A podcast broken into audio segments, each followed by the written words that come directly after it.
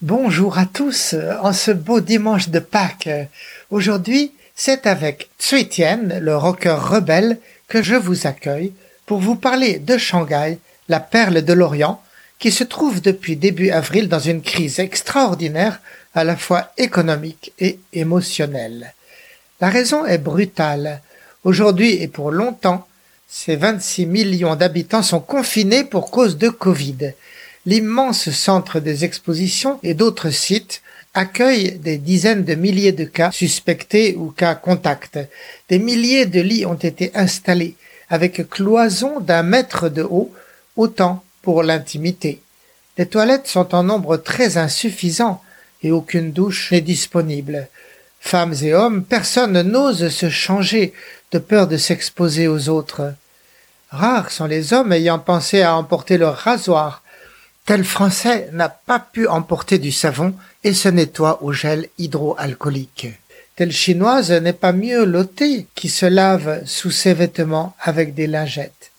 Après quinze jours, on le comprend, l'hygiène est plus que précaire. Trois fois par jour, on reçoit un plateau à manger ou un sandwich.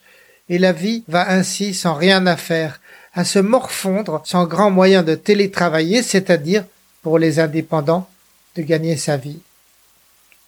Cela va sans dire, les familles ont été séparées, même les tout petits. Sur Internet, une photo circule et fait grand bruit de bébés de quelques mois, cinquante jours pour les plus petits, parqués dans une crèche d'urgence en hôpital loin des parents. C'est l'effet de la stratégie officielle du zéro Covid. Mais le résultat est loin d'être convaincant. Sur les 27 000 cas de Covid Omicron enregistrés vendredi 16 avril à travers la métropole, seuls 700 frappaient des gens confinés à la maison, et tout le reste venait des centres publics censés les en protéger. Ceci n'a rien d'étonnant. Cette, concentration de cas suspects, même un vrai malade pour 100 confinés au moment de l'internement, apporte une contamination pandémique au sein de cette société recluse, gibier de Covid par force de gouvernance mal avisée. Ailleurs, chez les millions de Shanghaïens bloqués chez eux, un autre mal sévit, celui de l'accès aux vivres pour se nourrir. En effet, depuis les mesures d'exception prises à partir du 1er mars, 40% des camionneurs manquent à l'appel, pas forcément malades, mais confinés, ou bien, pour ceux des provinces voisines, bloqués par la crainte de se voir infectés lors du déchargement ou coincés en quarantaine de retour chez eux. Une autre cause du ratage à l'approvisionnement est le très faible nombre de livreurs, 11 000 pour nourrir à motocyclette les 26 millions d'habitants affamés. Du coup, les gens commandent par Internet, enfin les jeunes, car les vieux, comme on peut s'imaginer, n'ont aucune idée de la manière de surfer entre clavier et écran pour trouver le site marchand de vivres. Ceux qui savent le faire donc tombe neuf fois sur dix sur une annonce de rupture de stock.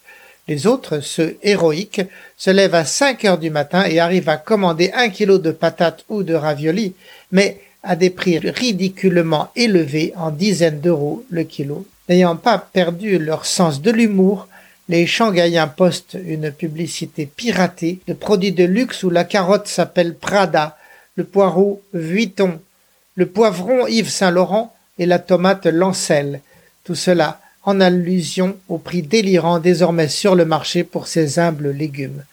C'est une protestation contre ce qui est ressenti comme l'irresponsabilité et l'échec de la gouvernance anti-Covid du régime. Tout cela est dû au virus Omicron. Jusqu'à février depuis 2020, alors que le Covid ravageait la Terre, la Chine pouvait faire la fière se montrant quasiment le seul pays sur Terre à fonctionner normalement après avoir vaincu le virus à Wuhan grâce à cette tolérance zéro.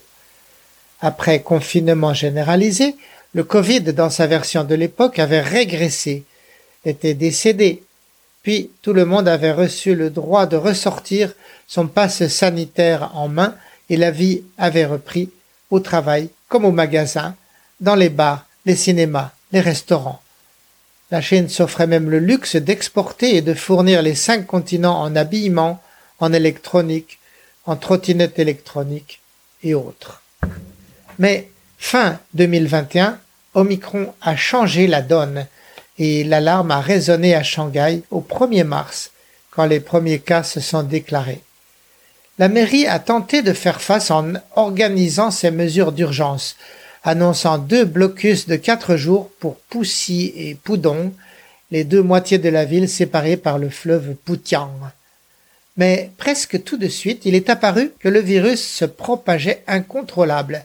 Alors, Pékin a envoyé sa coordinatrice nationale, la vice-premier ministre Sun Chunlan, pour organiser sur place le confinement général à partir du 5 avril. Nonobstant, du 1er mars au 17 avril, 270 000 cas avaient fleuri dans Shanghai, dont 27 000 rien que ce dimanche de Pâques. Au niveau national, avec les provinces entièrement ou partiellement touchées, la Chine cite un blocage de 193 millions de gens confinés aux quatre coins du pays, soit 15% de la population globale ou 2 à 3% de l'humanité.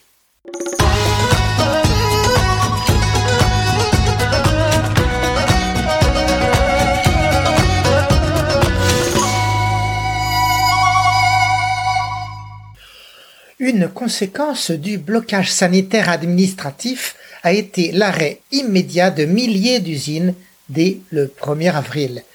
Certaines d'entre elles ont tenté une parade, telle cette usine française qui a loué en urgence des mobilhomes et acheté des centaines de sacs de couchage pour garder son personnel en ses locaux, lui évitant un retour à la maison équivalent à une assignation à résidence.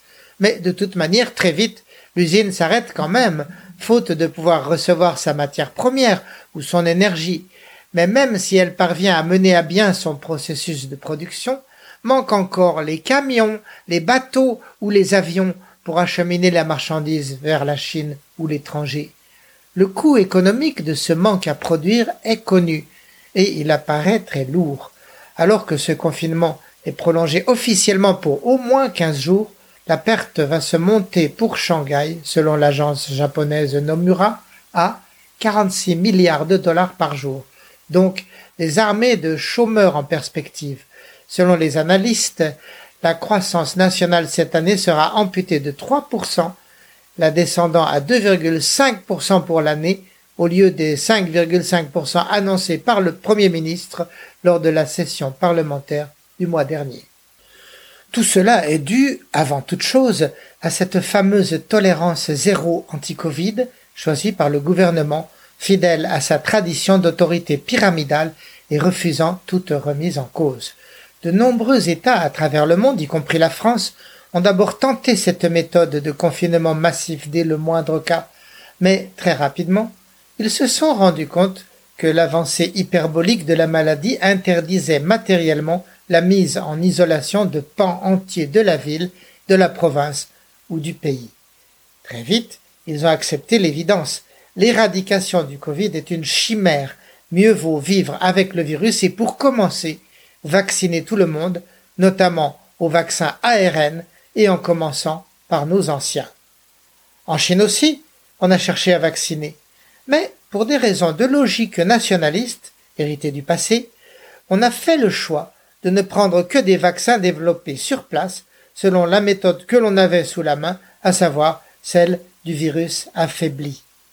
85% de la population a été ainsi protégée si l'on peut dire, mais d'abord les vieux ont été exemptés, peut-être par crainte que ces vaccins ne provoquent chez eux une réaction physique trop forte. Mais ils sont restés démunis face au Covid, et en fait, on s'est vite aperçu que de toute manière, ces vaccins chinois, tout en protégeant du Covid classique et de son variant Delta à 55%, score plutôt médiocre, faisaient preuve d'une efficacité de l'ordre de 10% face au nouveau variant Omicron. C'est donc un échec pour le pouvoir dont la population entière reste sans défense. Tout se passe comme si la Chine, après avoir mangé son pain blanc en vivant médicalement en autonomie face au monde, commençait à manger son pain noir en se retrouvant frappé de plein fouet par l'Omicron. À l'inverse, les Occidentaux, Européens en tête, ont d'abord souffert avec des millions de morts, c'est le pain noir, mais ils entament à présent leur pain blanc en se retrouvant bien vaccinés et de mieux en mieux protégés. Soyons clairs, dans Shanghai comme dans le reste du céleste empire, tout le monde, chinois comme étranger, vit dans une ambiance que nous avons tous connue jusqu'à fin 2021, de dépression liée à la crainte de la pandémie et à la peur de mourir ou de voir partir ses parents ou grands-parents. Mais pour les étrangers, cette crainte s'additionne de celle de la note à payer. Des centaines d'usines représentant 10 à 20 ans de travail et d'investissement pour s'établir, perdent des milliards d'euros tous les jours en non-production. Elles peuvent peut-être le supporter si cette catastrophe reste un cas unique. Mais Jörg Wutke, le président de la Chambre de commerce européen, avertit que tout investissement futur sera à oublier pour de longues années.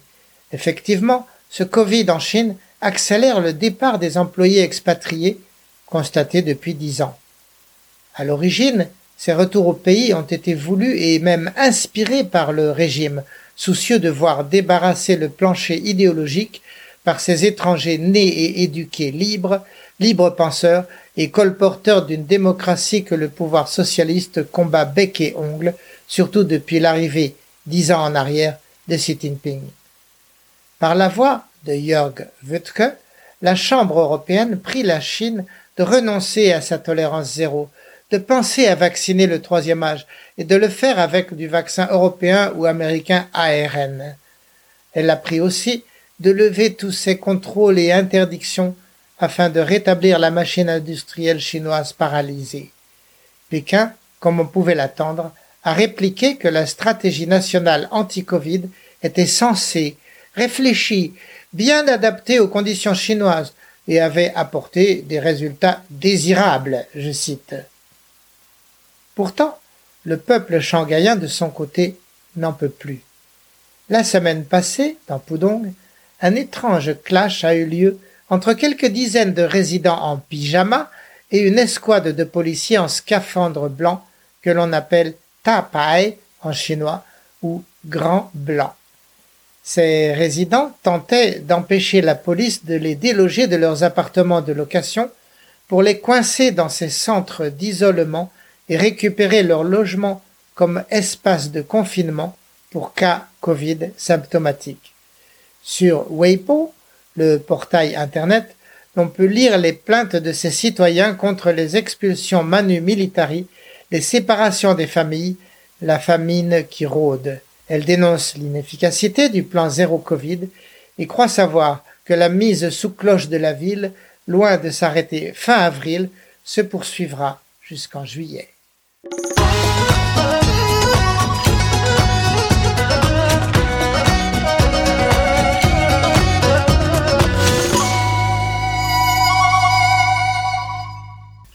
Au fond, cette insistance politique pour ne rien changer fait partie de la tradition chinoise contemporaine et de siècles d'autoritarisme associés à une pratique stalinienne du pouvoir.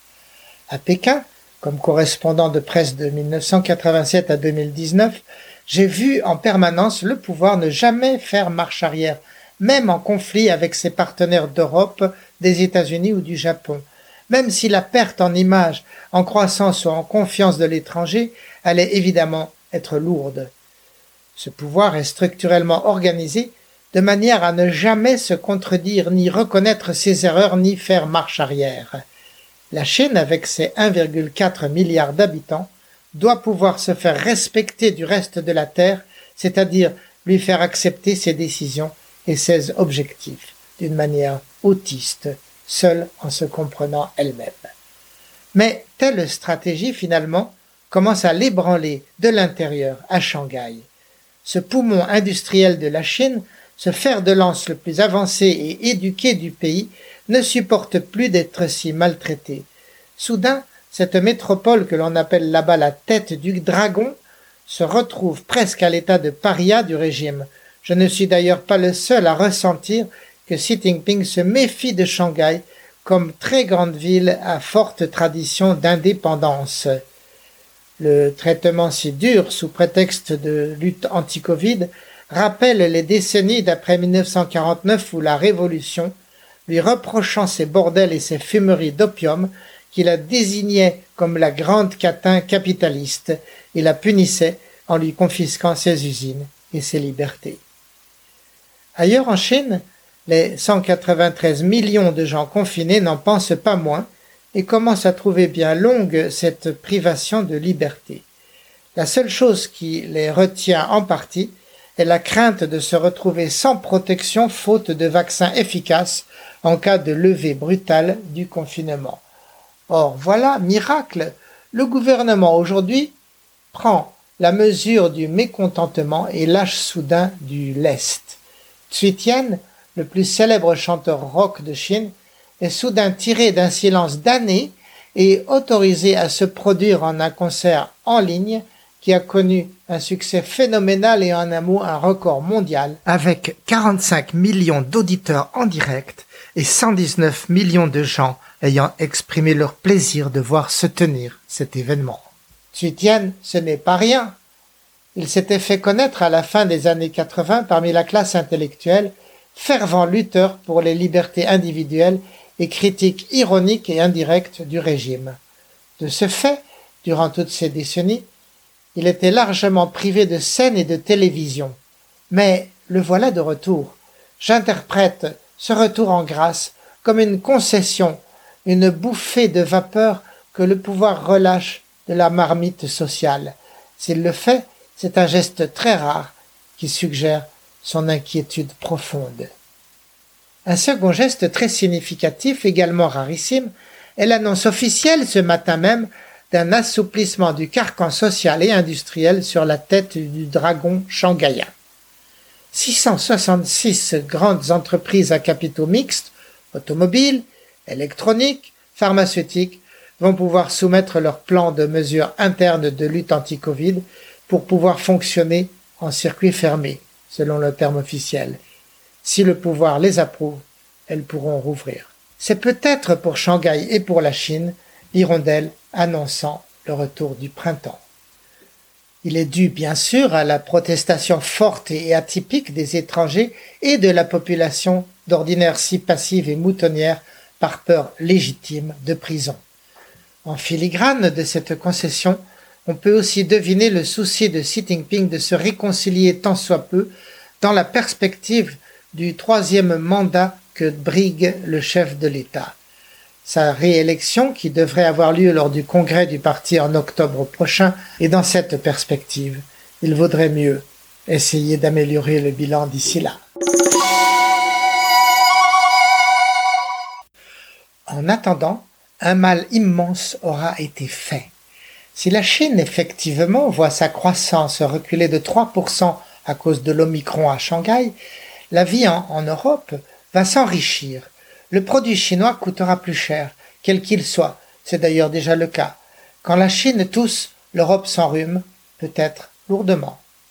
Une autre victime sera la relation Chine-Europe et Chine-Monde. Jörg Wuttke de la Chambre européenne s'attend à Shanghai à un départ massif dans les mois à venir d'expatriés épuisés par les conditions très dures qui leur sont imposées sous prétexte de lutte anti-Covid. Côté France, une prévision inquiétante vient d'apparaître. Les Français de Shanghai, qui étaient 12 000 en 2013, ne sont aujourd'hui que 7 000. Et d'ici fin 2022, ils devraient n'être plus que la moitié, soit 3 500. Ce sera, sous l'angle des liens bilatéraux franco-chinois, le résultat de dix ans de règne de Xi Jinping. Et c'est un dommage incalculable, car à mon expérience vécue, directe, ces deux peuples, quand ils vivent côte à côte, éprouvent toujours de la joie à se connaître et à travailler ensemble. Mais dans la vie, chers auditeurs, rien n'est jamais définitif sauf la mort. Ce que ce bilan sombre prédit n'est au fond rien d'autre que le travail qu'il va falloir déployer à l'avenir pour remonter la pente, et la faire remonter par nos enfants à nous tous, ceux de Chine comme ceux de France et d'autres pays libres. Joyeuse Pâques à tous, les amis!